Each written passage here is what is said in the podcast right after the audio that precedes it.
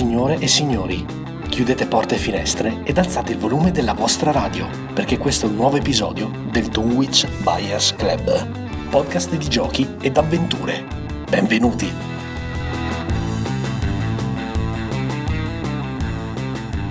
Eccoci qua e benvenuti a un nuovo episodio del Dunwich Buyers Club, podcast di giochi e avventure che questa settimana vi porta nel mondo di Game of Thrones. Io sono Jack e come sempre sono in compagnia di Banda, Ciao ragazzi, di Mac Ciao a tutti! e di Ale. Ciao ascoltatori! Eccoci qua, allora ragazzi, eh, oggi è una puntata, sono un po' emozionato perché eh, è uno speciale che stiamo preparando da un bel po'. Sei barzotto, Jack? Mm.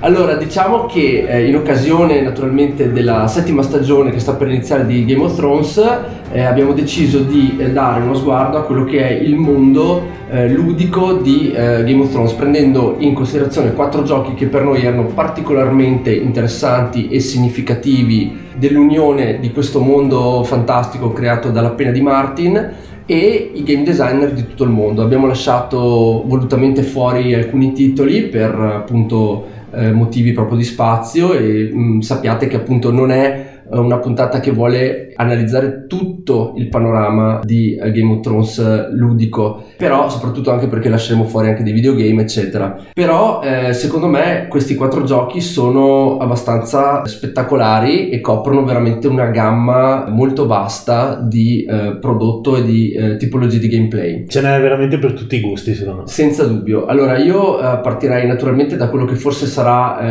l'intervento più, più importante, anche perché coinvolge una community molto molto numerosa. Banda ci parla di Game of Thrones, il gioco di carte. eccomi qua, benvenuti in Bandaland, primo intervento di questa puntata.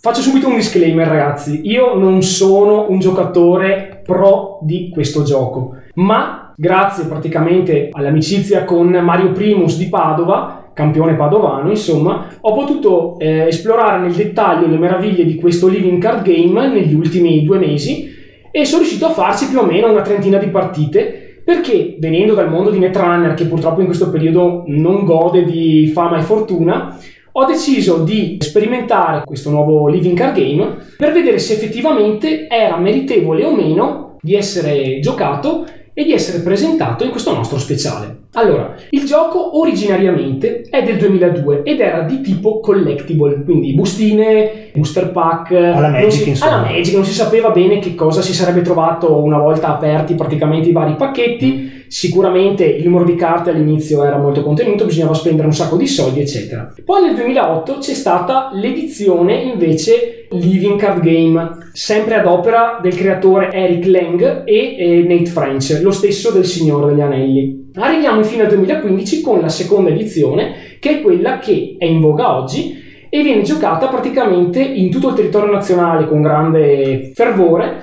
Ha mantenuto sempre delle meccaniche tipo Magic, tuttavia eh, vorrei darvi dei dettagli veramente importanti su cosa fa la differenza in questo gioco rispetto a tutti gli altri, per quale motivo eh, davvero me ne sono appassionato. Eh sì, e poi avremo anche un po' un giro di domande, una specie di mini tavola rotonda in cui ognuno dirà un po' la sua, che su questo gioco di cui onestamente come gruppo abbiamo giocato poco, tranne Banda che lo sta consumando. Sì, sì, lo sta sviscerando proprio. Esatto. Allora, innanzitutto ogni giocatore costituirà un proprio mazzo di 60 carte che eh, riguarda principalmente una sola casata, quindi monocasata.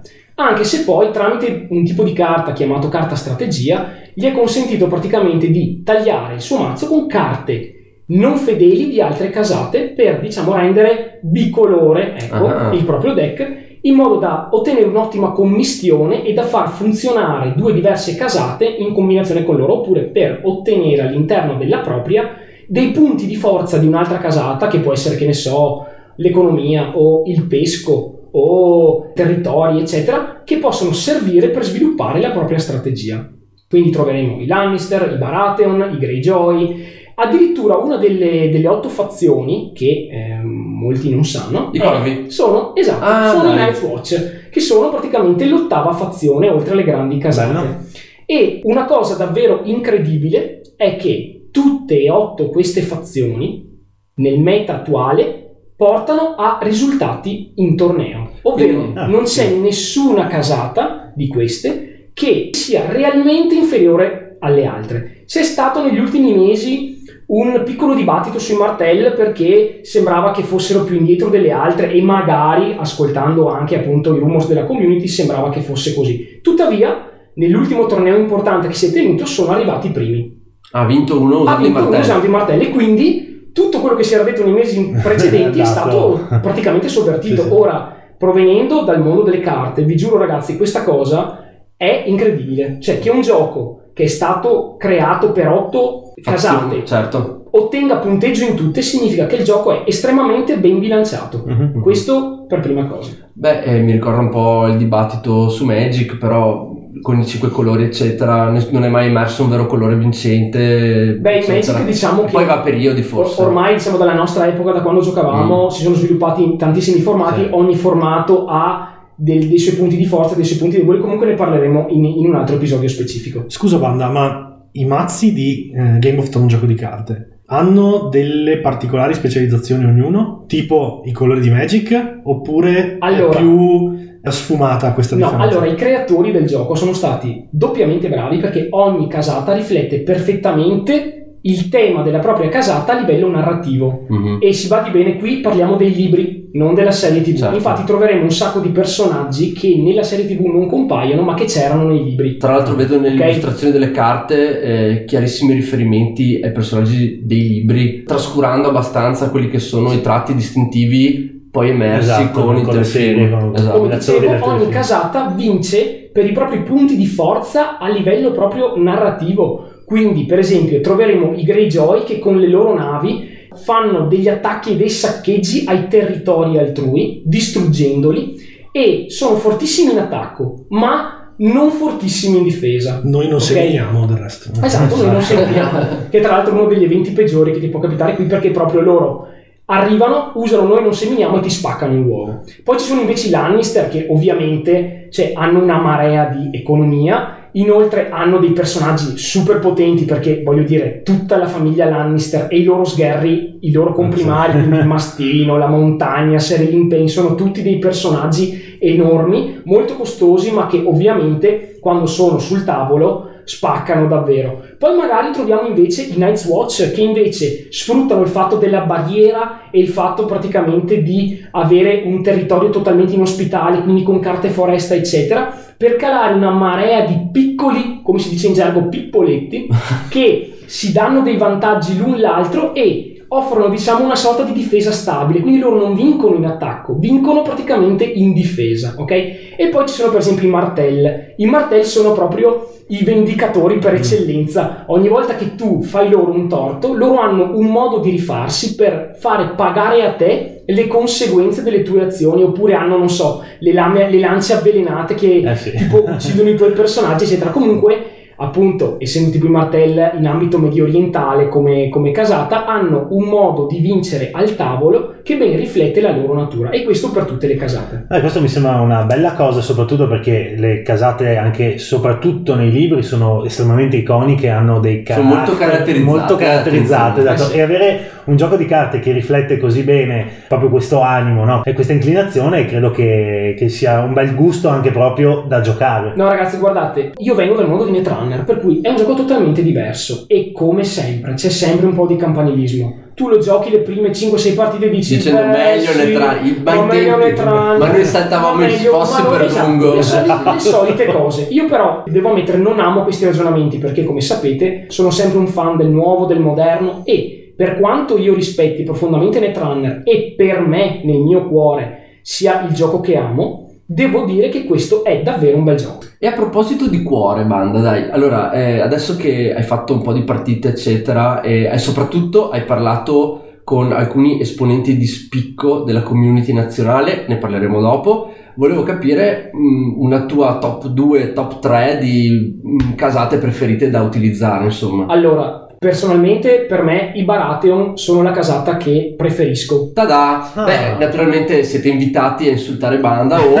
Mi insulteranno O sicuramente a perché, supportarlo. perché i Baratheon in questo gioco sono molto fastidiosi. In I quanto- pillerzi, strano però. No, non sono, non sono i più lerzi, Ma ma Stan- Stannis è un così personaggio senza... sì, sì, no. praticamente un senza un gran signore. anche, cioè, anche in questo un gioco goliardico, ah, uno vi spiego un in sintesi perché capirete subito anche in questo gioco come in Magic e in tutto quello che è venuto dopo Magic le carte molte volte usano le loro abilità tappandosi Eh sì. ok? Mhm. la eh, casata Baratheon non fa stappare. Sostanzialmente Ah, ha una marea di trick grazie a Melisandre e grazie a tutti i seguaci di R'hllor praticamente di non far stappare le carte del- dell'altro giocatore o di tappargliele. Quindi una volta che tu a inizio round gliele tappi lui non può usarle né per attaccare né per difendersi né per fare niente E una domanda, Banda. Dicevi che i mazzi sono prevalentemente composti eh, dalla casata, da una Sì. casata principale, ma che tramite una carta specifica puoi eh, aggiungere delle carte non eh, strettamente legate a quella casata.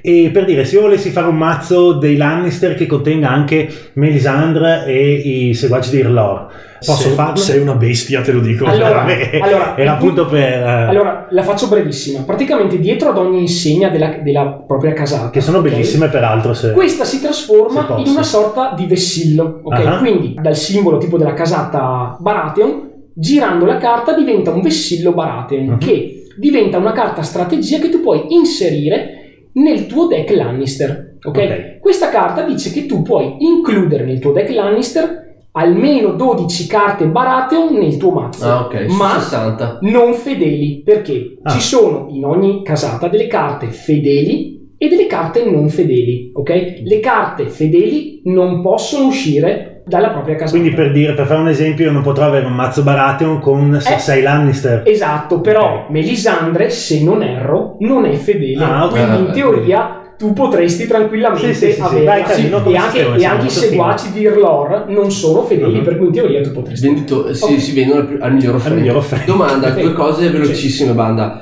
Eh, durata e modalità di gioco. Allora, beh, modalità di gioco ce ne sono due. La più diffusa, insomma, è quella che Uno è la maggiore, uno. contro Certo. uno, è un gioco molto competitivo. E la durata di una partita è sui 40, 50, quando si è esperti, mezz'ora. Però in particolari matchup si va anche a 50 minuti, un'ora, Ok. ecco. A torneo credo che il turno sia di 50 minuti, se non erro. La seconda modalità invece è la modalità mischia. La modalità mischia è praticamente il multiplayer. Si può giocare eh, praticamente fino a 4 giocatori, ognuno col proprio deck. Mhm. E rispetto al gioco base non cambia praticamente nulla, salvo che ad aumentare praticamente il- la posta in gioco Ah. ci sono delle carte titolo. Maestro del conio, primo cavaliere, protettore del reame, Ah, tipo degli achievement. Sì, degli achievement Ah. che vengono all'inizio di ogni round di gioco, vengono mischiati, se ne scartano coperti qualcuno. Mhm. Quando praticamente comincia il round, un giocatore sceglie un ruolo e poi passa agli altri. Quindi ognuno di noi all'interno del round avrà un ruolo che gli darà un potere per quel round. Ah, ok. Tipo magari ti dà un potere economico o ti dà Potenza potere. militare, roba Esatto, così. il primo cavaliere probabilmente morirà al fine della Esatto. Verrà decapitato Poi al al termine del della round serata. si rimescolano tutti, al round successivo si fa di nuovo questa cosa. Quando si organizzano tornei grossi c'è sempre il side event organizzato in mischia, Ah, ok. che non ha ovviamente la fortuna dell'uno contro uno, però comunque io l'ho provato Piace. proprio di recente giocandolo in tre e devo dire è molto piacevole. È ovvio che si- c'è sempre quel meccanismo di ah, Tony in vantaggio per cui tutti su di lui, Tutti su di lui. Beppe è in vantaggio Il gang quindi up, su di Quindi, lui. quindi non c'è è come per esempio in Star Realms il meccanismo per cui tu attacchi solo uno No. e vieni attaccato solo da No, uno. quella è una variante che si può tranquillamente impostare tra giocatori che si chiama Hunter, ovvero Hunter, il fatto ok. di attaccare sempre solo in una direzione. Ma Certo. devo dire che la partita che ho fatto io in multiplayer è stata piacevole e ovvio che al tavolo si cerca di dare un colpo al cerchio e uno alla botte. Cioè, se vi siedete al tavolo e tre giocatori attaccano tutti lo stesso, eh, tanto vale che non vi mettiate. Eh, un'altra domanda, mh, prima di- delle tue Sì, sì, sì. considerazioni, volevo capire, mh, allora tu sei un gio- noto giocatore Sì. di eh, Netrunner, eh, hai fatto anche diverse volte il nazionale di Modena, quindi hai una conoscenza approfondita di Netrunner. Vorrei capire a livello di eh, complessità per un, eh, un neofita e di eh, diciamo curva di apprendimento per chi inizia la differenza fra Netrunner e Game of Thrones. Perché ve lo spiego entrambi queste, queste community sono, sono molto folte e hanno veramente eh, tantissimi eventi e sono molto anche Molto seguite. molto seguite vi assorbono molto nella, nella loro vita e quindi è chiaro che insomma mi è venuta un po' questa curiosità di capire quali siano le differenze a livello di approccio appunto alla community Ecco, sicuramente il primo punto forte di questo gioco è la semplicità con cui lo si spiega a qualcuno che non l'ha mai giocato prima. Quindi Io- molto più semplice di Netrunner. In 10 minuti io l'ho spiegato alla mia ragazza e lo stavamo giocando. Ok. perché Quindi. le regole sono divise in manuale di gioco, quindi come giocarlo, ok? E poi c'è il compendio con tutte le eccezioni. Ma vi Vabbè. giuro, io ho letto queste semplici, poche semplici regole, le ho spiegate alla mia ragazza, abbiamo giocato. Fine. Perché è proprio lineare e semplice. Ma non crediate che sia un gioco semplice in, in senso assoluto. sì. È facile da imparare. Vi dico easy io- to learn hard difficult- to master. io ho hard fatto oltre 30 partite con questo ragazzo di Padova che è molto forte e l'ho battuto due volte su 30 partite. Mhm. E Quindi l'esperienza, ok? insomma, No, qui non si può, vi giuro, se vi mettete al tavolo con uno che ha una certa bravura e 8 ore sulle spalle, non lo batterete mai perché Ok. mi è successo di essere in stravantaggio a due punti dalla fine, lui non aveva niente. A un certo punto ha calato due personaggi e ho perso. ok E ancora non so come. Beh, comunque sono giochi che hanno anche, voglio dire, molto controllo, molta strategia. Mi dicevi appunto Ecco, infatti, due, scusate, sono eh, le cose davvero, davvero pazzesche. Notevoli di Notevoli. questo- certo, Allora, la- eh, oltre al- alla facilità di apprendimento, è la gestione della casualità. Per quale motivo? Noi tutti siamo abituati con i giochi di carte a pescare e a farci andare bene quello che praticamente si pesca. Mhm. In questo gioco, oltre al mazzo di 60 carte, c'è un mini deck di 7 carte trama che invece dà il là ad ogni round che si gioca sul tavolo. Ah, carte evento. Sono Ah, proprio carte vedi, trama. carino. vedi. Immaginate che ogni giocatore va a torneo con eh, praticamente queste sette carte trama, le quali hanno tre numeri che ci indicano precisamente tre cose. Allora, Mhm. il primo numero di questi, delle carte trama che vengono rivelate per prima all'inizio di ogni round in contemporanea dai due giocatori Ah, indica il numero di monete di cui quel giocatore dispone per calare carte quel turno. Quindi non c'è la questione del mana insufficiente come in Magic. ok. Qui, se tu hai bisogno di tanti soldi, cali Ti una carta, una carta come commercio con i Mhm. pentoshi che ti dà 10 soldi e cali il mondo. Ok. Se invece hai bisogno di pescare, cali contare le monete di rame che ti fa pescare tre carte ma ti dà pochissimi soldi. Ok. ok? Se invece hai bisogno di fare tantissimo male al tuo avversario, cali una trama il cui terzo valore non è 0 o 1 ma è 2. Perché significa che ogni volta che il tuo avversario subirà da te un qualunque tipo di penalità, che sia scartare carte, perdere personaggi o perdere punti potere, ne perde due volte al posto di una. Sì, domanda velocissima. Sì. Quindi questa carta trama viene giocata eh, All'inizio del round. Sì, ma da ogni giocatore. da ogni giocatore. In pratica, ognuno sceglie la propria, ci, ci avviciniamo, praticamente riveliamo la carta e da lì in poi parte il round. Vi giuro, ragazzi, questo è un gioco nel gioco. È un metagame incredibile. Sì, perché ti può svoltare Ma la partita. Non, non so spiegarvi quanto bello è questo subgame. E- è incredibile. E questo, questo subgame però eh, va a consumo, cioè le carte giocate sono bruciate. Sì, una volta che le hai esaurite, Le puoi rimescolare le- tutte? le- no, no, No, le che- riprendi tutte. Le riprendi tutte e ricominci Ok. da zero, ok? Quindi immaginatevi che tra persone veramente brave in questo gioco delle guerre vengano combattute Eh solo nel momento della trama, anche perché ogni volta che una trama esce porta con sé degli effetti ben precisi. Tipo, non so, Valar Morgulis, uno a caso, Uno a caso. dice che tutti i personaggi in gioco, tutti, muoiono. Ok. Capite Ok. bene? Di Ira di Dio. Dio, ok? Però, per esempio, ce ne sono altre che ti danno un'economia in base all'economia dell'avversario, Mm. quindi conta chi va per primo, chi va per secondo.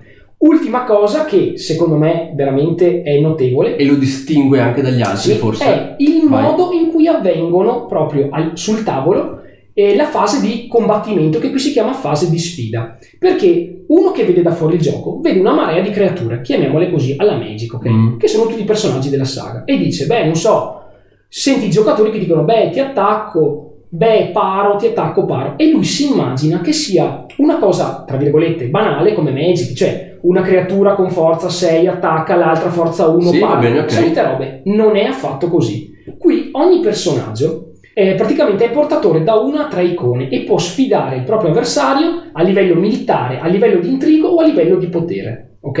Mm. Quindi non è una questione barbara forza. di ti attacco. Sì, ovviamente Sì, la forza conta, ma non è certo. una questione di ti attacco, paro il tuo e muore perché mi hai parato. Qui ogni personaggio ha delle peculiari abilità, delle peculiari icone che lo rendono capace di indebolire il proprio avversario in uno di questi tre punti di vista. Ricordiamo che in questo gioco non si porta la vita dell'avversario a zero, è questo il punto. Si guadagnano punti potere e si vince quando si arriva a 15 punti potere. Ok? Quindi lo scopo del gioco non è quello di uccidere tutti i personaggi dell'avversario e ucciderlo, è fare punti potere. ok? Questo si ottiene mediante le varie sfide che si pongono durante la fase di sfida. Ora vi giuro, questo secondo me è la cosa molto bella e un po' il difetto per chi ha le prime armi, perché quando tu al tavolo hai 5 personaggi da una parte e 5 dall'altra, devi combinare tutto E capire e cosa capire cosa ti conviene fare. E vi giuro, per un giocatore esperto, ok, ma credo che al sesto turno di Svizzera anche lui avrà dei problemi. e, e mentre per un giocatore di prime armi questo processo è davvero molto difficile perché sono tante icone, sono forze diverse, icone diverse, abilità diverse, tipo fama, saccheggio, eccetera. E quindi bisogna ovviamente pensare molto. Ecco, eh, io chiuderei dicendo che le carte sono di una qualità discreta, non mi sembrano super, vanno chiaramente imbustate per il numero di, naturalmente di, di mescolate a cui andranno sottoposte. Le mescolate pro capite. Esatto, la, mh, l'iconografia è chiarissima, davvero, e le illustrazioni sono molto belle, molto uniformi tra casata e casata, non aspettatevi di trovare eh, un, un artwork radicalmente diversa tra, non so, Lannister e Baratheon, e i personaggi sono ispirati ai libri, quindi non alla serie televisiva. Eh, chiuderei con una nota importante. Allora, eh, nei prossimi giorni, eh, ve lo scriveremo tra pochissimo eh, via Facebook eh, attraverso i nostri social, e avremo eh, un'intervista di banda a tre tra i più forti pro player italiani di Game of Thrones, il gioco di carte. È un'intervista che Banda ha realizzato eh, mettendo insieme un po' di materiale, facendo un po' lui le domande, eccetera, e il montaggio sempre del buon Ale. E beh, Banda, cioè, l'an- facci un po' un trailer di quello che, che ascolteremo nei prossimi Ragazzi, in giorni. realtà non voglio darvi nessuno spoiler, ma credetemi, questa tripla intervista sarà fantastica. Mi permetto infine di dire una cosa davvero importante. La community di questo gioco in Italia è la più grossa dopo, credo, quella di Magic, Yu-Gi-Oh!, eccetera. Sono tutte persone che si sbattono veramente per far crescere, diciamo, l'interesse per questo gioco. Organizzano dei tornei mega galattici, ragazzi, ma tornei in piscina. Tipo eh, il Tigella Day, l'ultimo credo abbia registrato oltre 100 Ma tutto partecipanti. da soli proprio? Senza nessuno... Ovviamente loro hanno il supporto di Asmodee, Ah, ma ok. questi ragazzi per amore del gioco Sì, sì, comunque si Cioè, sbazzano. ma si smazzano delle robe incredibili, cioè organizzano nelle loro città, nei loro negozi di riferimento dei tornei incredibili, addirittura eh, anche il Milan Fighting Pizza a Milano è stato fatto alla UESM, oppure eh, a questo però per esempio riflette anche l'andamento che i giocatori della prima edizione di Game of Thrones avevano già da, da anni Al prima, tempo, perché sì. per esempio anche gli spagnoli o anche i francesi e altri giocatori organizzavano per conto loro dei tornei non ufficiali che erano giganteschi. Il più ambito di tutti è Stalek in Germania, che viene giocato come mondiale non ufficiale in un vero castello. So che la prima edizione, o una delle ultime, scusatemi, è stata giocata dall'alba a tarda notte facendo Svizzera e top tutta di seguito con gente che era praticamente bollita alla fine. Invece pare che quest'anno l'evento sarà strutturato in più giorni. Ultimissima, ultimissima nota, vorrei ricordare che, a quanto so, i giocatori italiani sono reputati tra i più forti del mondo, se non anche a detta degli altri paesi i più forti del mondo. Ricordiamo che Giovanni Fassiolo al mondiale 2016 è arrivato secondo a quanto dicono i rumors, molto immeritatamente perché il suo avversario americano Era un droide. top deccava le carte che gli servivano quando No, ne ha avuto scandalo, bisogno. no. e- Top deccava. Sì, no, top deccava significa che quando aveva bisogno di un qualcosa, fatalità, la sì. pescava. Il era- cuore delle carte. Il cuore, Il cuore delle, delle carte. carte. Esatto. Scandalo, benissimo Banda. Allora in attesa della- dell'intervista che eh, pubblicheremo ehm, nei prossimi giorni con tre top player italiani di Game of Thrones gioco di carte, passerei a Mac che naturalmente non poteva fare altro che portarci qui eh, oggi un gioco che eh, abbiamo più volte provato a iniziare, non siamo ancora riusciti, promettiamo di farlo quanto prima. Uno dei famosi giochi di ruolo che Mac colleziona e che noi non proveremo mai. Vabbè, anche perché la quantità Sì, ormai, dovremmo- come dicevo l'altro giorno in chat, ormai è una torre di Babele che Esatto. non ha Esatto. Sì, sì, una più una ragazzi, fine. Dovreste vedere gli armadi di, di manuali di Mac, cose in- tipo librerie di Alexandria. Libreria di Alexandria. Esatto, comunque naturalmente sto parlando, eh, trattandosi di questo speciale, del gioco di ruolo di A Game of Thrones, A Game of Thrones. ambientato nel mondo di Martin.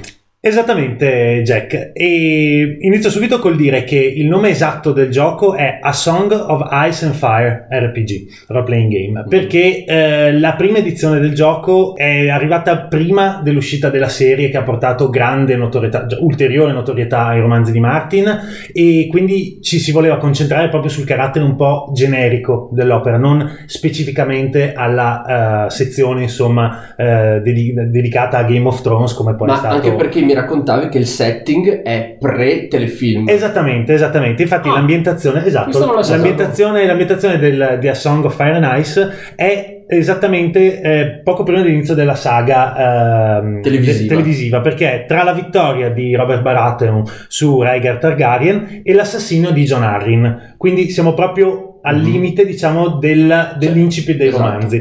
Questo perché, ovviamente, per dare la possibilità ai giocatori di muoversi in un mondo che ancora non è Andato in merda. Esatto, è ancora abbastanza gestibile anche da un, da un certo punto di vista di organizzazione per il master sostanzialmente. E di cui tutti sanno tutto, insomma, dai. Esatto, è, difficile- è sicuramente difficile riuscire a far, come dire, brillare i personaggi in, un- in un'ambientazione dove ogni due per tre si- ci si trova a scontrarsi in linea teorica con eh, il mastino piuttosto che con Jamie Lannister, devi fare i conti con Beh, toglie un po' di pressione. Cersei. Toglie un po' di pressione al master di dover per forza coinvolgere le star. Esatto, che è sempre una cosa molto rognosa, insomma, Esatto. parlando per esperienza diretta. Eh, un piccolo eh, inciso è che in realtà il gioco è della Green Ronin, è la prima edizione del 2009. In realtà questo non è stato il primo gioco di ruolo dedicato a Game of Thrones perché nel 2005 l'ormai defunta Guardians of Order aveva realizzato un altro gioco di ruolo, eh, sempre basato sugli scritti di Martin, che si chiamava A Game of Thrones aveva un sistema però diverso perché aveva un doppio sistema di 20, classico di 20 alla D&D per dire, Ok. e eh, un- il Tristat eh, che è un sistema molto in voga soprattutto negli Stati Uniti, si basa su tre caratteristiche solo, insomma, mh, sistemi che, che però non ha questo Ma ruolo non ha- l'ambientazione era Martin approved. sì, sì, tutto Martin approved. Infatti, Martin ha dovuto aspettare il 2007 quando scadevano i diritti di cessione, eh, i diritti di sfruttamento per il gioco di ruolo alla Guardian of Order per poterli rivendere alla Green Ronin. I soli diritti di sfruttamento ci Cercheranno arriveranno oltre i nostri più sfrenati sogni. Esatto, credo che sia la stessa cosa che ha pensato Non Martin. avrai mai a pentirtene, Martin. Ah, sì. Esatto, ecco, e per fare un brevissimo excursus per dare un po' il time lapse, allora 2009 prima edizione della Green Ronin che ebbe subito un successo decisamente più alto rispetto alla, alla prima edizione della Guardian of Orders. Poi nella eh, nel 2010 uscì una seconda edizione chiamata Pocket Edition che correggeva alcune sviste della prima edizione, aggiungeva un po' di materiale e poi solo nel 2012, quindi a serie già cominciata,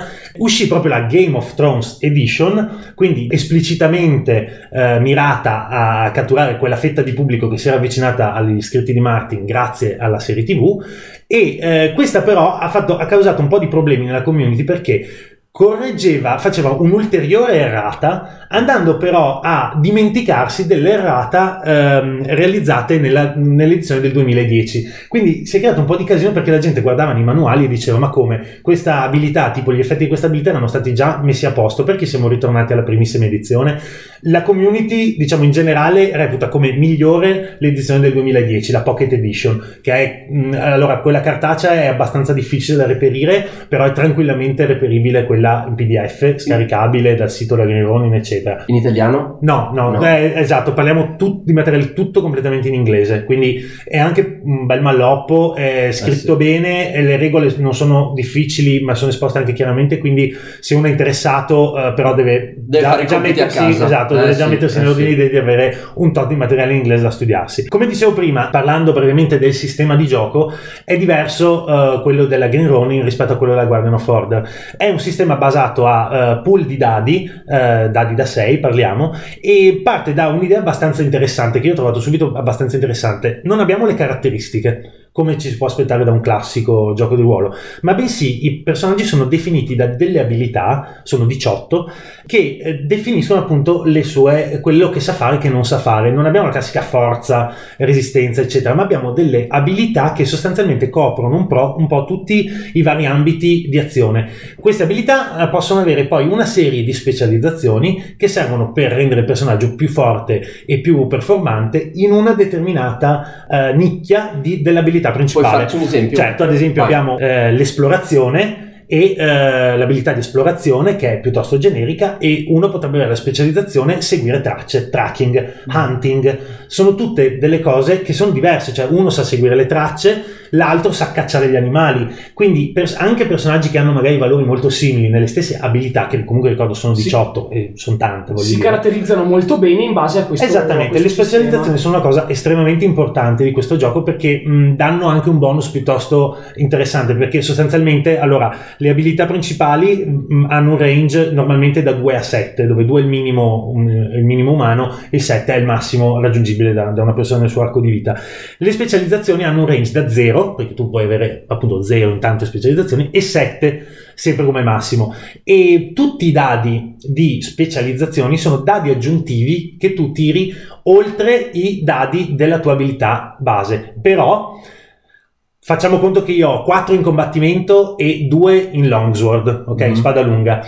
Tirerò quindi 6 dadi quando utilizzo quando combatto con la longsword, però terrò il valore del solo dei 4 migliori, perché? Perché la mia abilità di riferimento è 4, ha un rank di 4. Se avessi 5 terrei i 5 migliori. Nulla di nuovo mi pare, un sistema alla No, fine è già abbastanza visto, sì, non, non è, consolidato. non è nulla di nuovo, è piuttosto semplice, dopo vi spiegherò perché comunque mm, funziona bene, ecco. Scusa Mac, ma il tema della magia viene trattato perché? Perché nei libri e nella serie TV diciamo che si tocca l'argomento con roll e con eh, la venuta in pratica del- di tutti quanti i preti rossi. Però in realtà è sempre trattato in modo molto molto marginale, non si capisce se è o meno vera magia. C'è qualcosa all'interno del manuale? Allora, Vuoi eh, fare il power play?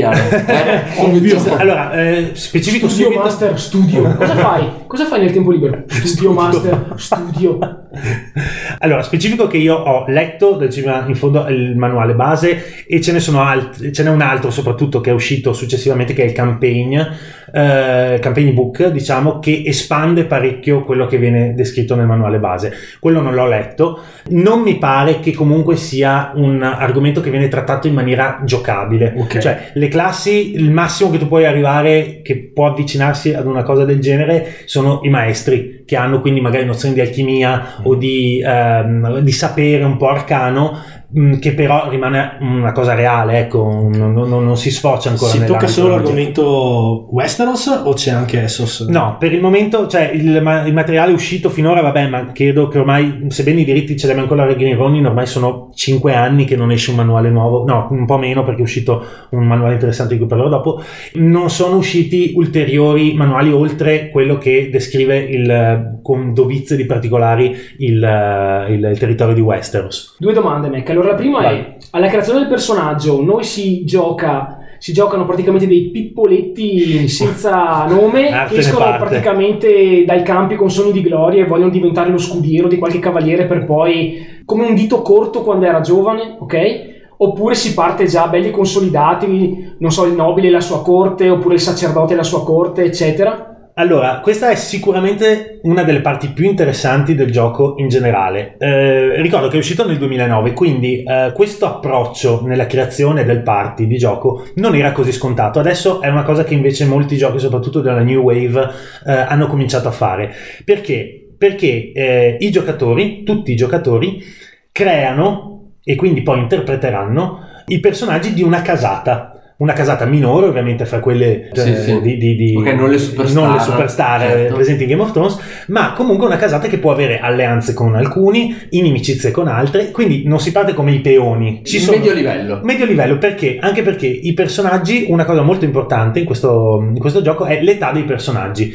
Certi ruoli all'interno della casata possono essere ricoperti da personaggi che abbiano una certa età, viceversa certi altri ruoli possono essere ricoperti da chi è più giovane, più vecchio e così via. Questo contribuisce già all'interno del gruppo a creare proprio una- un forte collante innanzitutto perché ovviamente tutti si lavora per portare prestigio alla propria casata e per farla brillare. Modalità Tywin Lannister. Esatto, e de- d'altra parte eh, permette a tutti di essere molto diversi fra loro, perché ci può essere ad esempio chi vuole interpretare un personaggio giovane che quindi non ha molta esperienza, quindi non avrà grandi abilità, ma avrà molti punti destino, che sono un, un punto focale del personaggio perché sono quei punti speciali, diciamo così, che ti permettono A di salvarti dalla morte quando è il momento, B ad esempio di innestare nel gioco proprio durante la sessione alcune piccole varianti, cioè sostanzialmente prendere il comando del gioco per brevi momenti o per piccole cose. o- Beh, Tywin Lannister aveva finito i punti destino. Decisamente esatto, sì. Nella latrina. Oppure, oppure nel caso tu addirittura li bruci proprio questi punti destino,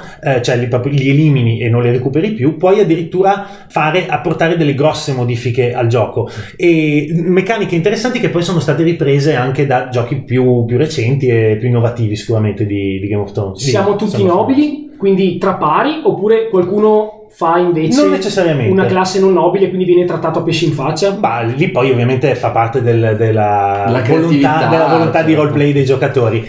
Questa cosa della casa dei nobili in realtà è molto interessante perché ricorda il titolo Telltale che è uscito proprio a tema Bravissimo, Thrones, in cui noi giochiamo una famiglia che è una vassalla degli Stark. E qui stiamo parlando naturalmente del videogame. Videogame, videogame, videogame. che comunque alla fine di tutto volevo consigliare perché è praticamente un gioco di ruolo ed è veramente molto bello. Comunque per tornare sul cartaceo e finire di rispondere a banda, i personaggi che possono essere interpretati dai giocatori sono molto vari. C'è la, tipo la head of the house, cioè il- quello che è il capo della casata. Prendete ad esempio Eddard Stark per dire, ci possono essere i suoi- il suo figlio diretto, quindi l'erede, Il figlio bastardo. il figlio bastardo, oppure il Gli ostaggi. Greyjoy, gli ostaggi, esatto, i Sellsword, i mercenari, i, i maestri della, della cittadella, cioè ce n'è veramente per il maestro di caccia, ce n'è per tutti i gusti sostanzialmente. E il fatto che non ci sia una classe ben definita, ma ci siano sostanzialmente degli archetipi, dei ruoli che il personaggio eh, interpreta, che il personaggio eh, sì, gio- gioca proprio,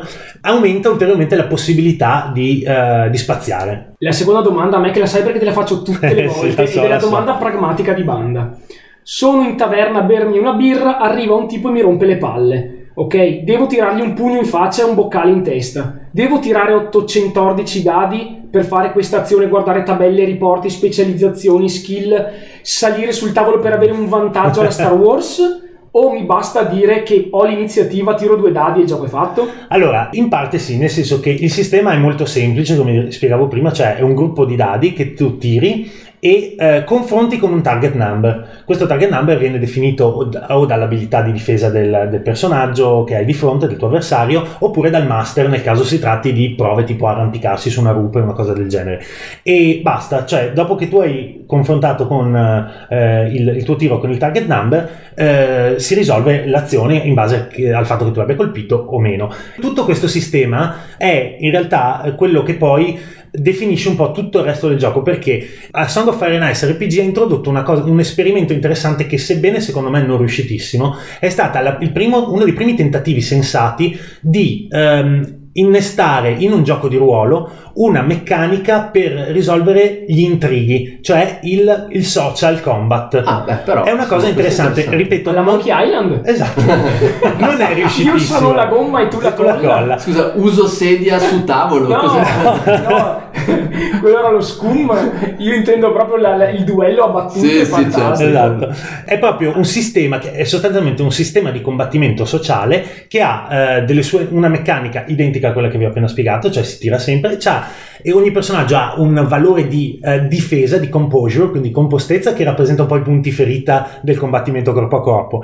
ha l'intrigue defense che invece rappresenta il- l'armor rating praticamente del combattimento ed è quanto tu sei bravo a difenderti dai sotterfugi degli altri. Eddard Stark era un po', ba- aveva Era un po' bassetto, aveva eh, sì, aveva basso. Tutti i punti Esatto, erano esatto. andati in spadone E onore. Sì, e onore. Esatto, quindi ehm, adesso molto semplificando, però il sistema funziona ma non brilla. Stessa cosa poi è dedicato al, al- al sistema di combattimento per il mass combat, quindi il combattimento degli eserciti, che segue più o meno le stesse regole, quindi un sistema molto streamlined, che ovviamente però essendo così streamlined probabilmente non riesce a far brillare benissimo soprattutto questi due ultimi ambiti. Il combattimento però, a mio parere, è piuttosto eh, interessante anche perché è piuttosto cattivo, ecco, morde parecchio.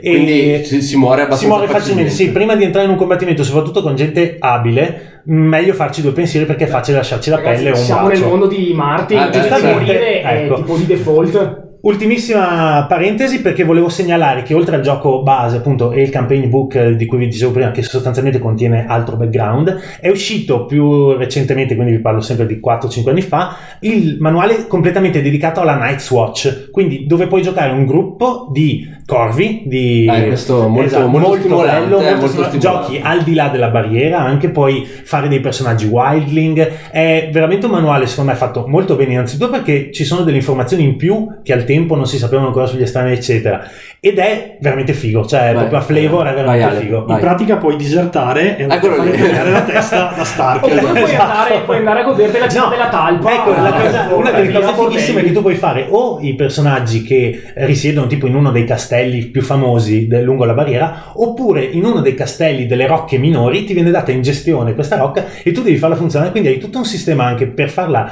per far funzionare Sì. l'economia di questo posto a cui devi badare, non devi Sì. solo ammazzare Sì, sì, cuoco, ferramenta, Esatto. pescatore. Night No, in realtà sono tutti esatto, sono tutti sono tutti ruoli sempre fighi, Ok, scout, ok, io fermi tutti, però devo chiedere. Eh, allora, vai. alla fine, alla fine, alla fine. io amo la serie, non ho letto i libri, sono ignorantissimo, Sì. però mi piacciono i giochi di ruolo.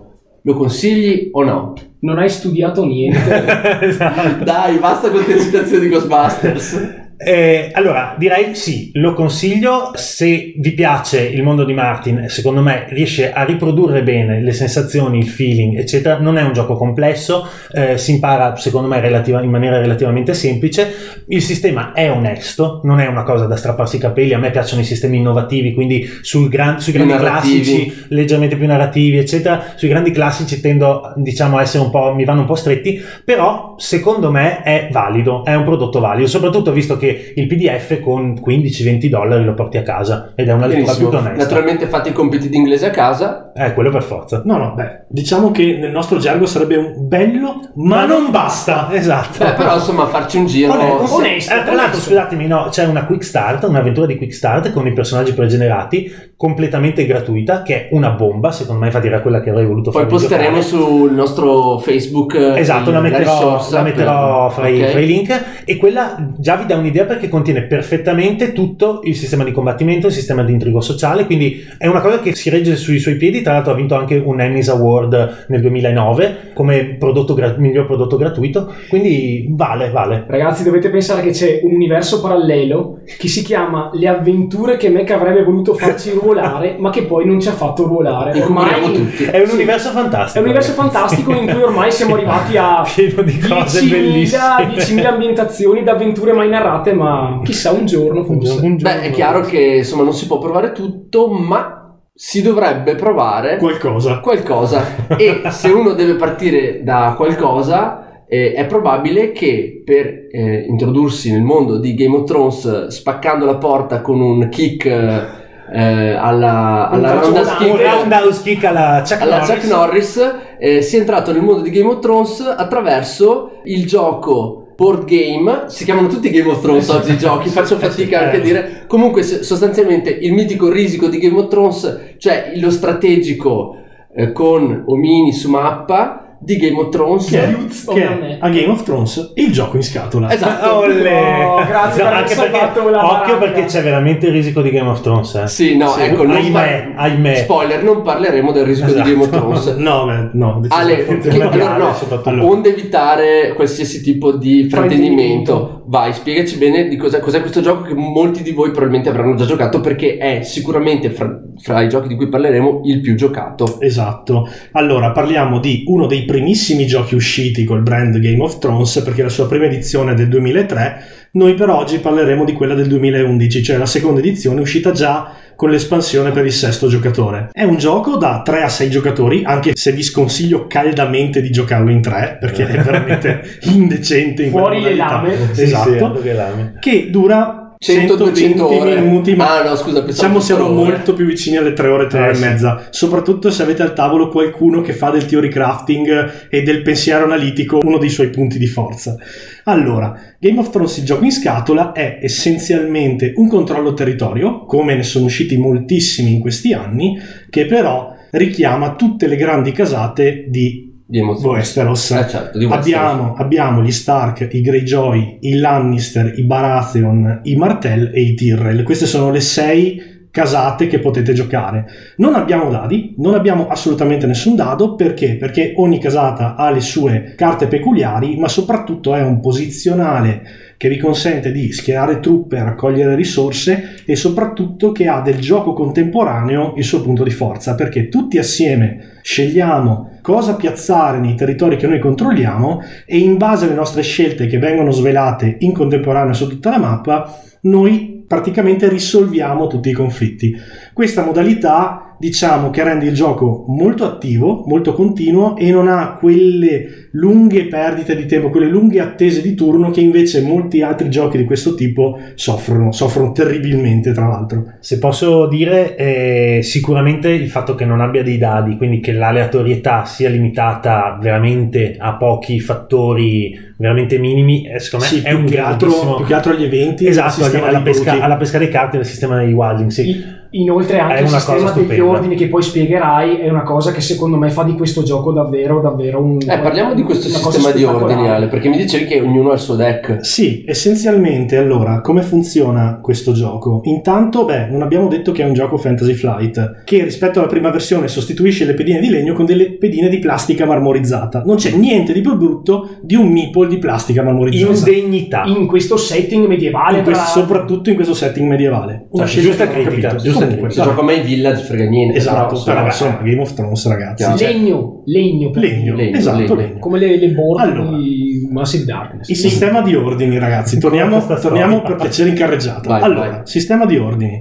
Ogni giocatore ha schierabili nelle sue truppe, i fanti, ok, le truppe a terra, le macchine di assedio e le navi. Inoltre ha la possibilità su ogni territorio di schierare quattro diverse tipologie di azione, ovvero i raid, i saccheggi, tra virgolette, eh, gli avanzamenti che sono anche i movimenti di attacco, le difese e i consolidamenti che sono quelli che vi consentono di ottenere punti potere che servono poi per essere spesi per ottenere maggior favore dalla corona, per avere la possibilità ad esempio di mettere il proprio deretano sul, eh, Sul trono trono di di spade spade. e via dicendo. Beh, l'obiettivo, Ale, scusa, l'obiettivo di tutta sta baraonda L'obiettivo di tutta questa baraonda ovviamente è quello di conquistare più castelli degli altri, quindi avere a fine partita più controllo su territori che hanno un castello riportato sulla mappa. Se non sbaglio, a sette castelli un Sì. giocatore vince in automatico, quindi la partita termina subito e si ha la vittoria per manifesta superiorità. Ragazzi, siccome ho avuto modo di giocarlo praticamente per sei mesi, ok, in modo abbastanza regolare, una cosa davvero spettacolare di questo gioco è che intanto l'agro è a un livello mai visto. Cioè, al tavolo c'è una tensione e un pericolo tradimento che è mai visto in nessun altro gioco del genere che io ho potuto giocare. Anche perché gli ordini di ogni turno vengono messi coperti e bisogna per forza formare delle alleanze in questo gioco per vincere, c'è poco da fare, anche se so che ci sono dei giocatori davvero duri e puri che lo giocano senza alleanze. Il bello è che quando si guarda il proprio alleato e si fanno determinati turni, poi a un certo punto si girano gli ordini, lo si guarda come per dire siamo d'accordo, sì, Sì, sì, sì. facciamo quella cosa, Sì, sì, sì, allora sì. tu vai io vado lì, Sì, sì, sì, sì. sì, giriamo gli ordini ordini e gli ordini dicono tutto il contrario. Merda! Ti pugnano alle sì, spalle. Si infama, la componente diplomacy è altissima, ovviamente si rompono le alleanze, ma si conquistano punti in È una roba, modo. ragazzi, che Walter Frey affronta un simpatico guascone. Sì, sì. Da metà gioco in poi nozze rosse ovunque. Esatto. Esatto. Comunque, il gioco essenzialmente come funziona? Voi ogni turno, insieme con i vostri avversari, posizionate sui territori che avete eh, sotto controllo una pedina che rappresenta il- la vostra azione di quel territorio, che può essere appunto ok. il discorso incursione, il discorso difesa, movimento oppure consolidamento. Quando voi li svelate, quando voi svelate tutti i movimenti che avete fatto, quelli che sono attacchi e quelli che sono difese fanno questo piccolo subgame fra i giocatori coinvolti che prevede la calata di una carta a testa, una carta che eh, riporta un valore da 0 a 4 e un'abilità a seconda di che casata state giocando e che carta state usando, che una volta svelata va a sommarsi al valore di riferimento della pedina che avete utilizzato. Per l'attacco è da meno 1 a più 1, mentre invece per la difesa è da 0 a più 2. Voi quindi avete questa sfida da duello di mezzogiorno di nervi, sì. fuoco e svelate la carta, fate le dovute somme e in base a quello sapete se il territorio vi è stato portato via o meno. Potete capire che soprattutto in una mappa del tutto asimmetrica in cui la casata che scegliete inizialmente ha grande influenza sulle richieste di alleanza che richiedete al tavolo, dovete capire che è molto molto difficile gestire il turno e soprattutto capire come, dove muoversi, ma soprattutto quando attaccare. Posso dire che per me la cosa incredibile di questo gioco è che non è stata progettata da un game designer, ma è la mappa, è una mappa fantasy. Quindi non è Quella ufficiale di Martin. Sì, insomma, cioè non è la mappa di Risico che è una mappa un po' fonfa, fatta apposta. È una mappa di Westeros con dei riferimenti derivati dalla storia e dei romanzi, quindi si sono dovuti adattare e inventare un sistema attorno a Esatto. sta roba qua. Ma infatti, questo della mappa di Westeros è la croce delizia del gioco. È la cosa bella Esatto. perché è proprio la mappa dei sette regni, ma è la cosa brutta perché per sua natura quella mappa non è una mappa equilibrata, cioè non è Ah, come sì, la no, mappa no, è vero, è vero. Per esempio di, di Sight. di Sight Sì. che alla fine è circolare e È tutti perfetta, convergono esatto. verso il centro. O addirittura quella di Blood Rage che è ancora più Esatto, ancora più simmetrica, simmetrica. In- Westeros le eh, casate che sono al centro, quindi vedi i Lannister, i Greyjoy, i Baratheon, hanno opponent da tutte e due le parti, quindi hanno un modo di giocare molto molto più diciamo pesante rispetto alle altre casate che da alcune parti della mappa non hanno nulla Mi di ricorda nord. Axis Alice dove il giocatore Esatto. più bravo faceva la Germania Esatto. perché così per forza di cose, eh, sì. sì, sì. Infatti su- proprio riferendosi a questo ne parlavamo giusto l'altro giorno Ale io eh, nelle partite che ho fatto ho usato quasi sempre i Greyjoy e mh, come dicevamo con Ale se i Greyjoy soprattutto eh, in early game all'inizio del gioco non riescono a contenere un po' gli Stark eh, loro possono essere tagliati fuori prestissimo e quindi sostanzialmente ci sono delle zone della mappa. Poi ad esempio con i Greyjoy io durante la mia prima partita che, avevo, che ho affrontato sono riuscito a vincere all'ultimo turno grazie proprio al fatto che i Greyjoy sono molto forti con le navi, con le razzie e possono portare gli attacchi a, a dei castelli anche molto, molto difficili da raggiungere no? Quindi è, è bella questa cosa che ci sia comunque la possibilità però come valutavamo con Ale se il giocatore Stark in questo caso si impunta e decide di far fuori i Greyjoy può effettivamente tagliarli fuori dal gioco Eh sì. Anche perché il movimento su navi, se costruito bene, i Greyjoy sono maestri in questo, ti porta davvero dall'altra parte della mappa Eh sì, in che non si. E ci sono dei turni in cui solo con il movimento tu vai a prenderti dei castelli in territori che sono stati, diciamo, lasciati in secondo piano perché qualcuno ha spostato al fronte le proprie armate. Scusa Banda, tu che cosa hai giocato e che cosa ti è piaciuto di più? Allora, all'epoca io ho giocato i Baratheon e devo dire, alla fine i Baratheon secondo me partono eh, avvantaggiati all'inizio proprio a livello eh, sia di mappa che di carte. Chiaro, che poi dipende sempre dal gruppo di gioco. È chiudere cinque stronzi che si odiano in una stanza e, farsi- e si fanno a botte. E uno, Scusate e- il linguaggio Eh sì, ma portuale. scusa, No, ma è chiaro che succede il casino, no? No, la cosa bella, oltre diciamo al fatto degli ordini, è il fatto di chi possiede la spada di Valiria, il corvo e praticamente il trono. Cioè, Sì, è una dinamica si- che non abbiamo Esatto. ancora spiegato. Eh. che ora vi spiegherà perché anche quella dinamica è una cosa geniale di- di- che si vede praticamente in pochissimi giochi, in questo è resa benissimo. Dobbiamo proprio fare un appunto su questo sistema perché è probabilmente una delle cose più belle del gioco. La prima, la prima chiosa va fatta assolutamente sul trono di spade perché All'inizio della partita ovviamente sul trono siedono i Baratheon. Poi ci sono delle dinamiche di turno, praticamente con i vari eh, turni successivi, in cui ogni casata può investire un certo numero di punti potere per poter mettere le mani su quel trono e sedersi al posto dei Baratheon. Però cosa succede nell'eventualità in cui ci sia un pareggio? Che l'attuale sovrano sceglie fra i due chi posizionare sul trono. Capite bene che questa è un'ulteriore sfumatura diplomatica che è molto importante ai termini di gioco, perché chi è seduto sul trono di spade ha poi tutta una serie di vantaggi Sì. durante il turno, soprattutto per la gestione delle risorse e, del- e delle truppe che è notevole.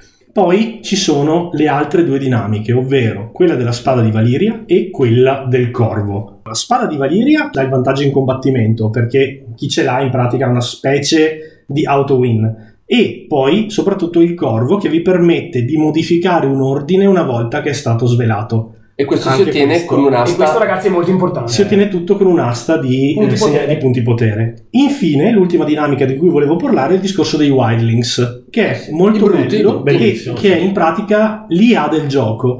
Perché? Perché in alto, oltre la barriera, ovviamente i bruti cominciano a premere e ogni turno alcuni eventi che pescate possono aumentare la forza dei bruti che va combattuta dalle casate. Le casate devono investire i soliti punti potere, vanno sommati quelli investiti, se superano il valore dei wildlings, allora questi tornano a 1. Se invece non li superano, si abbassa soltanto, ma la minaccia continua a perseguire. Ovviamente questa dinamica è molto importante perché le carte dei bruti hanno soprattutto influenza sulle casate al nord, Eh, certo. quindi Greyjoy e Stark, mentre invece le casate al sud subiscono degli effetti ma sono limitati.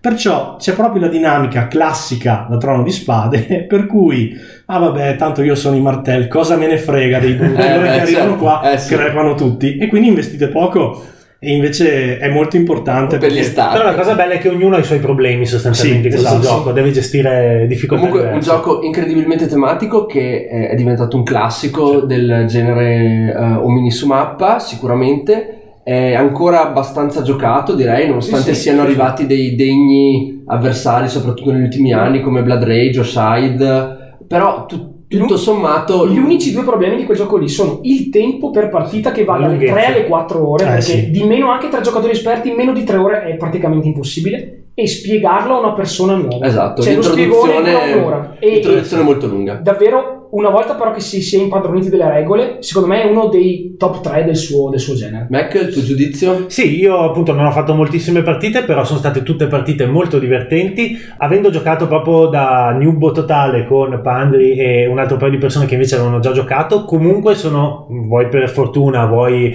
per eh, la classica regola che il Newbo vince, sono riuscito a vincere anche una partita con, Quindi- con i Greyjoy che obiettivamente non sono particolarmente facili come casata. Non è che prende sempre gli slerzi, ve lo dico. Esatto. Eh, adesso non lo sapevo Eh, sono, neanche. sono i più lerci, dai. Vabbè, ok, verità. allora possiamo pilarci come volete voi. Nel complesso comunque è stato divertente, ehm, sottolineo anch'io il problema principalmente della durata che dopo eh, le due ore e mezza incomincia ad avere il cervello Anche, abbastanza anche fritto perché e- non è poi un impegno così leggero. Insomma, No, no, devi, devi pensare parecchio pensare. soprattutto a livello tattico. sì. Infatti c'è anche in alcuni turni alcuni giocatori proprio sono colti da paralisi da analisi perché quando devi mettere gli ordini devi guardare tutte le configurazioni Mm. possibili e decidere per ogni territorio che ordine mettere e ovviamente È tosta, è tosta. bisogna pensare. E invece per te, Ale? Beh, devo dire che l'ambientazione comunque aiuta tanto. Eh, Cioè, quello è stupenda, quello è stupenda. Devo dire d'accordo. che è difficile non valutare questo gioco senza tener conto di dove stiamo giocando.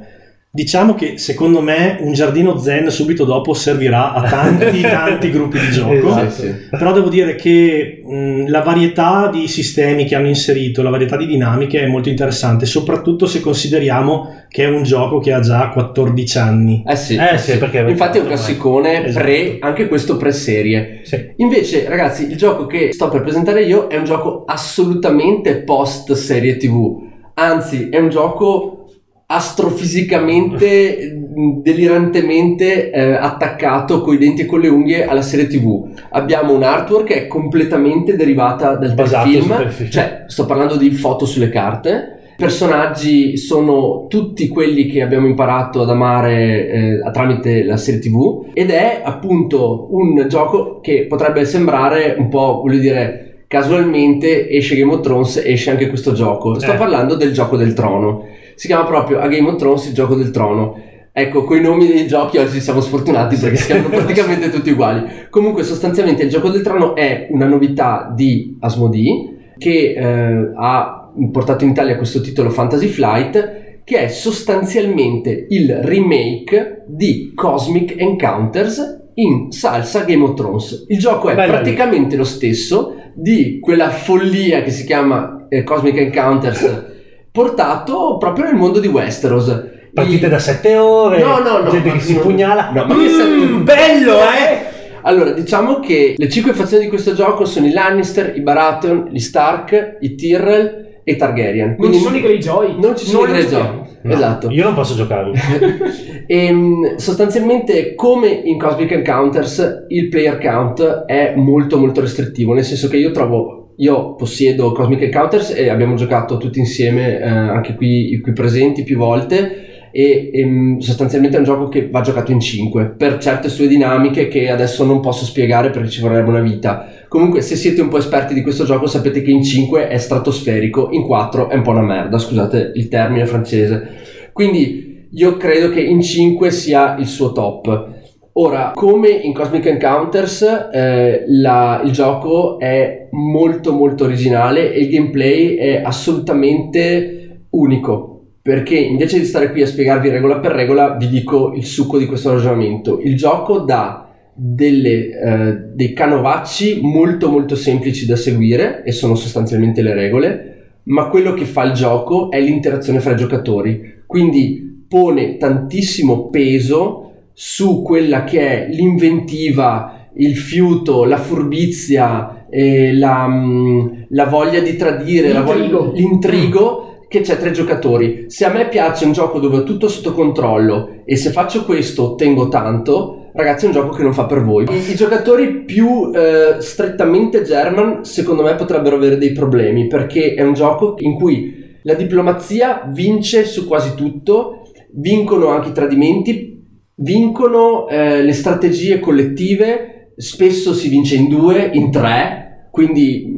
non è un gioco tradizionale nel senso si fa la gara chi è più furbo, più bravo, chi fa meglio i conti, eccetera. È un gioco in cui ci sono delle situazioni veramente pazze data dal eh, numerosissimo spettro di poteri che possiamo buttare dentro anche ogni singolo turno e così come in Cosmic Encounters anche nel gioco di Game of Thrones dove non ci sono le razze aliene naturalmente con poteri assurdi Dio che, si salvi. che Esatto. dilaniano che tra l'altro spaccano completamente le regole del gioco voi lo sapete bene sono Sì. successe delle combo pazzesche che hanno completamente distrutto il gameplay sì, eh. Ricordiamo Eh, sì. che durante la nostra partita due giocatori avevano un potere e ognuno di loro pescava quando qualcun altro pescava e questo ha creato un loop infinito per cui ognuno- pescavano sempre. E Esatto. ecco. È molto meno acido di- del gioco che è presentato attuale perché eh, sostanzialmente è un, è un gioco che ha molta più eh, improvvisazione dentro di sé. Le strategie sono a breve termine perché può succedere di tutto ogni turno e i poteri sono legati ai singoli personaggi del- del- della serie. Ehm, ogni giocatore ha, per esempio, se ho gli Stark, posso scegliere un leader, posso scegliere Eddard, però posso scegliere anche la moglie, posso scegliere Rob e comunque mi gioco eh, la mia casata e ogni personaggio ha un potere. ehm, esistono i soliti confronti, esistono eh, che sono naturalmente eh, derivati esattamente da Cosmic Encounters, quindi eh, diciamo cerco alleanze sia in attacco sia in difesa, faccio dei conti molto semplici, poi gioco una carta che si somma a questi valori creati con le alleanze e definisco chi vince l'incontro. Però l'incontro può essere anche semplicemente una tregua preventiva- preventivamente concordata fra i due giocatori, in cui i giocatori a seguito della trega si scambiano delle risorse. Quindi è tutto molto pianificabile dal punto di vista della, mh, della vostra interazione sociale con gli altri ed è questa la cosa che limita il gioco ma lo rende anche un'esperienza unica perché non c'è niente che ti dica che tu non puoi fare uno scambio puoi fare qualsiasi tipo di scambio Sì. puoi scambiare addirittura in questo gioco rispetto a Cosmic Encounters ci sono gli ostaggi voi potete proprio prendere fisicamente in ostaggio a seguito di determinati scontri o tradimenti potrete prendere degli ostaggi da altri giocatori e questi ostaggi potrete torturarli quindi esatto ottenere un vantaggio per voi oppure lasciarli andare. È chiaro che questo scatena un giocatore ferreo potrebbe dire ma perché devo lasciare andare un giocatore e privarmi di un vantaggio? Perché magari riesci a costruirti certo. un deal migliore con qualcun altro. Quindi diciamo che la dinamica rispetto a Cosmic Encounter è un pochino più morbida e più varia, cioè Beh, dà- ha un po' più di respiro. Secondo me i poteri sono meno pazzi. Ecco, cioè, esatto, i poteri sì. di Cosmic Encounter sono Sì, folli. alcune co- alcune combinazioni difficile, sono folli. difficile pensare che qualcuno potesse pensarne di più folli di quelli di Cosmic Sono un po' più terra-terra. Per esempio, Tyrion eh, costringe i vostri avversari a bruciare le carte più forti che hanno nella mano. Ah però, Eh, quindi magari perdendo l'incontro, però fate sprecare carte eh, all'avversario. In Cosmic Encounters c'erano degli, degli incroci che se stiamo qua a descriverli finiamo dopo domani mattina. mi, Già siamo... mi ricordo del vuoto, Esatto. il quale spediva ogni volta le pedine dell'avversario fuori, cioè direttamente nella scatola del gioco. Esatto. L'avversario non giocava più. Per chi ha giocato a Cosmic Encounters, voi sapete bene che eh, il segna- i segnalatori che indicavano il vostro potere e la vostra forza erano dei fantastici UFO in plastica. Qui abbiamo invece delle orrendi. No, sono molto. Secondo me piacevano. Invece, qui abbiamo delle coroncine che indicano il potere di ogni, ogni singolo eh, personaggio. I vostri personaggi possono morire, ma in realtà eh, vincerete quando estenderete la vostra influenza a tutti gli altri giocatori. Sono 5 token e voi dovete cercare di so- sostanzialmente sbolognarli agli altri. Il primo che li sbologna tutti o i primi che ce la fanno insieme vincono la partita. Quanto dura una partita? Come in Cosmic Encounters la durata è molto variabile perché i, po- i poteri sono strani e possono far eh, oscillare molto la durata della partita. Io credo che in 5, che è il player count che noi consigliamo senza A né Ma, eh, sia, la durata sia di circa un'ora, un'ora e un quarto. Beh, senza spiega, senza spiega. Ma onesta comunque. come dire. Esatto, eh, il setup è abbastanza semplice, le dinamiche sono praticamente le stesse, ci sono anche questi- queste possibilità di tradimento all'ultimo momento che sono veramente pesanti, se lo fate i vostri amici veramente vi toglieranno un saluto, però eh, la convenienza di stipulare degli accordi furbi è sicuramente maggiore rispetto ad affrontare a viso aperto chiunque e fare i duri e puri. In questo gioco vince l'improvvisazione, la furbizia e lo spirito di iniziativa del singolo, person- del singolo giocatore. Ok, um, dopo questo uh, praticamente social game eh, travestito da gioco da tavolo che si chiama eh, il gioco del trono, eh, io ehm, parto, eh, partirei con un altro capitolo di questo podcast, il capitolo conclusivo, che è quello dei nostri personaggi preferiti, eh, quindi con questa specie di tavola rotonda e mini classifica che stiamo per fare. Prima di iniziare però un piccolo inciso, allora abbiamo lasciato fuori per esempio il gioco a quiz, eh, il gioco di carte deduttivo sempre di Fantasy Flight appena uscito, eh, il gioco di miniature che sta per uscire Mac, quando è che esce? È un Kickstarter che partirà a fine 2017, curato da Cool Mini or Not, grande qualità di miniature e si prospetta anche interessante da un punto di vista di regolamento perché copre sia combattimenti di massa, quindi tante miniature, sia skirmish di piccole miniature. Esatto, quindi... non si sanno ancora molti Perfetto. dettagli, però è secondo me da tenere d'occhio. Esatto, questa è una proprio early news, quindi come detto non abbiamo coperto tutto il mondo eh, ludico legato a Game of Thrones, abbiamo scelto quattro giochi particolarmente significativi, nel mio caso una novità, nel caso degli altri classici abbastanza affermati, eh, quindi fateci sapere nei vostri commenti o su Facebook o mandateci un messaggio, scriveteci una mail e diteci quali sono i vostri preferiti o cosa secondo voi abbiamo lasciato fuori. Bene ragazzi, chiudiamo questa puntata con i nostri tre personaggi preferiti della serie, aspettando ardentemente quella che sarà la settima stagione di A Game of Thrones, Pronti la serie. TV. Pronti prontissimi, Vai, vai, banda. Allora, al terzo posto per me il mastino. Al secondo posto, l'unico vero grandissimo cattivo della serie, Ramsay Bolton. Eh beh beh. E al primo posto, e qui devo dare ragione pubblicamente a Bernie, Bernie. Jamie Lannister. Eh, Jamie Lannister perché tra tutti i personaggi di Game of Thrones secondo me incarna perfettamente la disillusione di colui che si è votato al suo signore, alla sua causa e per forza di cose è dovuto venir meno ai propri giuramenti e per questo quindi è sostanzialmente caduto in disgrazia per non poter conciliare la sua posizione sociale con i doveri che- a cui dovrebbe praticamente prestar fede. Eh, dopo avrò anch'io forse qualcosa da aggiungere su Jamie Lannister. Vai Mac. Beh, eh, io lo metto al terzo posto, Jamie Lannister, Eh sì, perché certo. effettivamente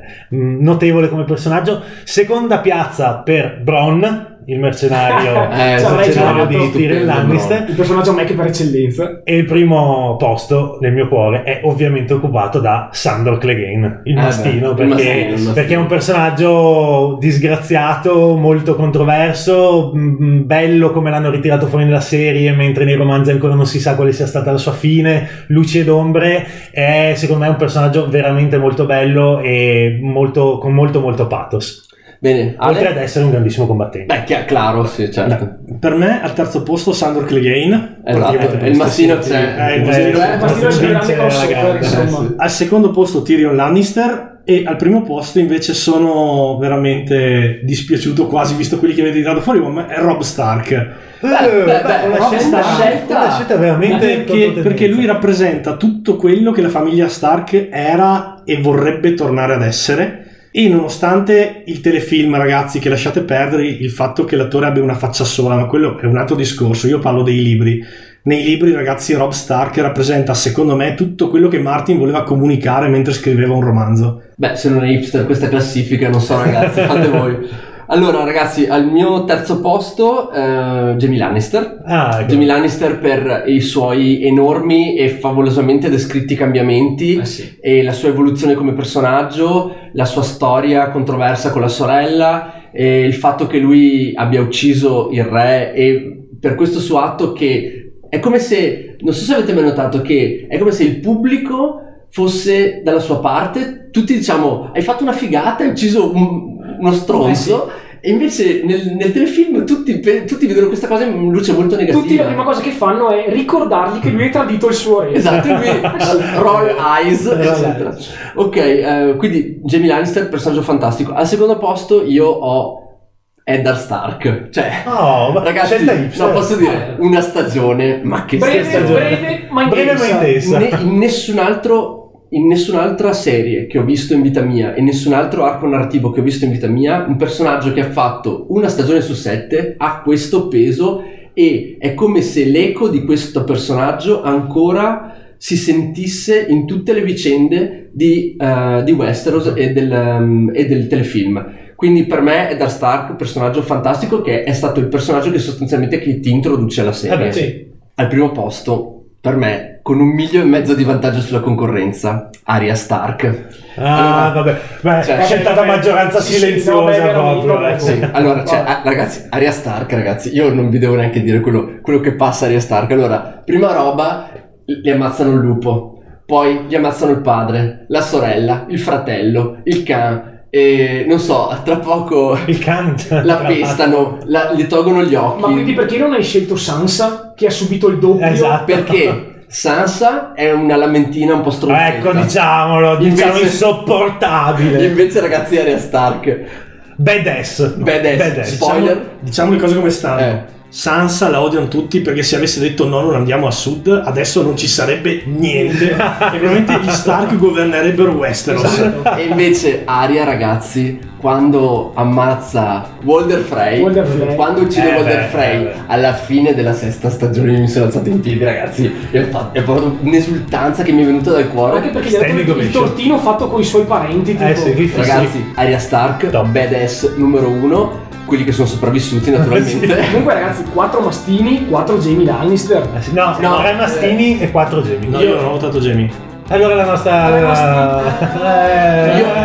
Eh, Io ho lasciato fuori il mastino e Ale Jamie Lannister, ma per il resto abbiamo visto che sostanzialmente, comunque posso dire, eh, i più famosi della serie, cioè Tyrion, eh, la regina dei draghi, un po'... a me la regina dei draghi non mi fa impazzire. A me la storyline di Daenerys personalmente non, non è mai piaciuta particolarmente, però gusti Ad personali. esempio Aria nel mio caso sta riguadagnando terreno soltanto con gli ultimi libri, ultimi- ultima stagione, perché in realtà prima l'ho odiata in No, secondo me è la numero scrivere. uno. Comunque ragazzi, al Dai, di là di questo... Poteva dare i tre nomi, poteva far finire una guerra con quei tre nomi, ti prego. Ha, ha detto tre nomi di tre peoni inutili. Ale, si sarà fatta i suoi conti. Sei un hipster? Esatto. Bene ragazzi, no, al di là di questo, eh, il dialogo potrebbe andare avanti come Eh sì, potete benissimo capire per ore, ne siamo andati avanti tantissimo, ci siamo divertiti un sacco. È stato molto bello snocciolare tutti questi temi, tutta questa var- incredibile varietà di eh, idee e storie. E quindi io ringrazio tutti, ringrazio Banda, Ciao a tutti. ringrazio Mac, Ciao ragazzi. ringrazio Ale Ciao, buona serata. e soprattutto ringrazio tutti voi ascoltatori per averci seguito fin qui. Grazie a tutti e un saluto dal Dunwich Buyers Club. Ciao a tutti! Ciao. ciao.